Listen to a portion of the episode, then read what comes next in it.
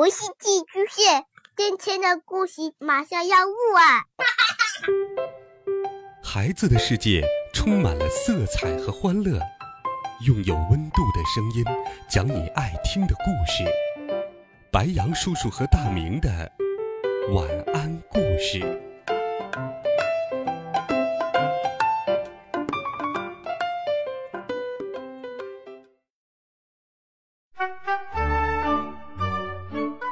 小朋友们同学们大家好，欢迎收听白羊叔叔讲故事。今天白羊叔叔继续给你准备了神奇、好听、有趣的少年科幻故事，一起来听第十四集《海盗》。十一长假，我从电视里看到一条新闻，一艘大型游轮在海域被海盗给劫持了。海盗拍下了船上游客们的照片，并发到了网上。他们向游客家属勒索天价赎金，如果游客家属不能在三天内将款汇到，他们就要撕票了。这些海盗太嚣张了，儿子，你得想办法把人质救出来。爸爸看了新闻，激动地对我说。我上网搜索人质的照片，令我感到意外的是，我竟然看到了我的同学陈静的照片。他假期和父母去非洲游玩，正好在那艘游轮上。我顿时紧张起来，马上用大脑上网，找到了陈学虎、翠花、老肥。我在脑屏上建了个脑群，我们在群里十分热烈地聊了起来。又到我们头盔四人组行动的时候了，我们应该立刻出发，救出人质，将海盗绳之以法。我说。可是老肥害怕地说，那海盗穷凶极恶，会不会很危险呢？这件事情和我们以前做的可不一样。我不屑地说，老肥，你要是害怕了，可以退出。老肥拍拍胸口，打肿脸充胖子，去就去，谁怕谁呀？我心里暗暗发笑，心想，请将不如激将，这话说得真对呀。翠花说，可是我们怎么去呢？那可是在非洲，在茫茫大海上啊。我说，放心吧，这件事情我来办好了。爸爸用大脑上网，通过黑客入侵的手段帮我们订了机票，租了快艇。他安排好一切，却一分钱都没有花。一开始我还有些不好意思，可一想我们是在做好事，就觉得理所当然了。陈学虎、老肥和翠花对我又多了一些敬佩。老肥竖起大拇指说，嘿嘿，没想到你这么厉害。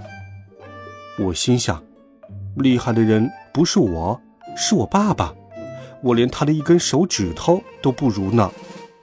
在去非洲的途中，我和陈学虎一直在研究讨论营救方案，老肥和翠花却靠在座椅上不说话，闭目养神。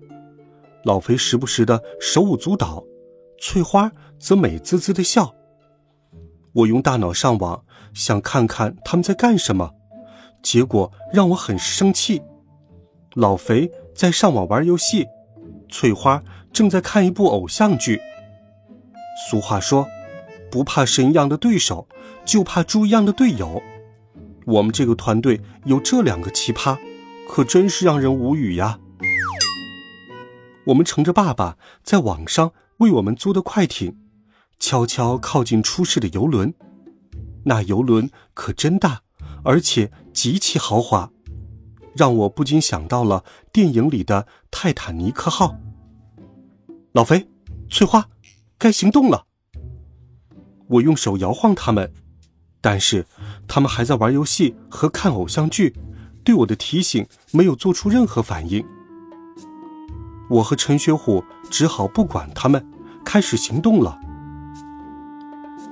我们拿出一条一端带着钩子的绳子，先用云计算算出抛绳子所需要的力度和方向，然后把绳子往上一抛，钩子准确地勾住游轮的栏杆。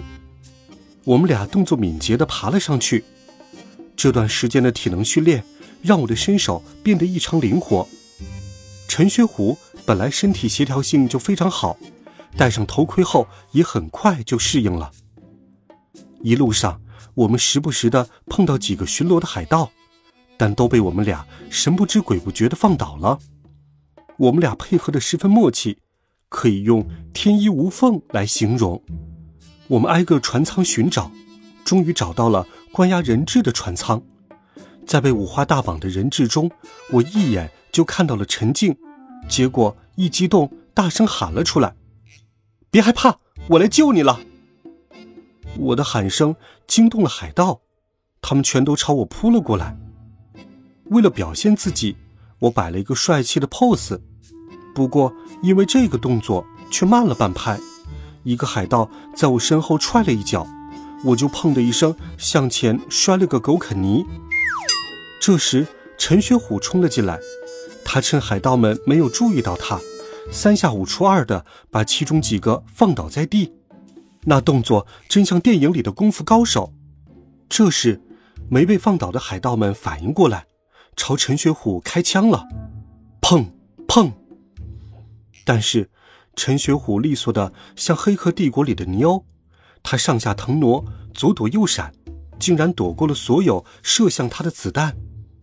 与此同时，他冲到开枪的海盗面前，轻而易举的将他们全部打倒，解除了他们的枪械。人质们大声欢呼：好厉害，我们得救了，他是超人嘛。陈学虎利落地解开了人质的绳子。得到解脱后，所有人都在帮助其他人。这时我狼狈不堪地从地上爬了起来，想要去解救陈静，但是陈学虎已经提前来到他的身边，用匕首挑开了束缚陈静的绳子。这时枪声引来了其他海盗，不过他们还没来得及进攻，国际刑警已经赶到了。船上所有的海盗束手就擒，被解救的人质都很激动，围着我和陈学虎欢呼，竖着大拇指夸奖我们。这时老肥和翠花突然冒了出来，老肥得意洋洋地说：呵呵，我们是头盔四人组，我叫张大军，我们一起出手，所有威胁都能解除。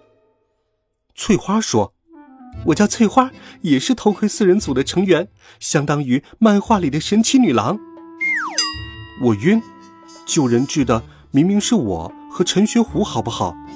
这两个家伙不但坐享其成，竟然还能说出这种话来，脸皮可真够厚的。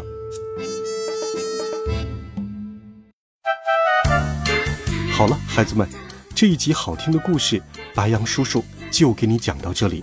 温暖讲述，为爱发声，我们明天见，晚安，好梦。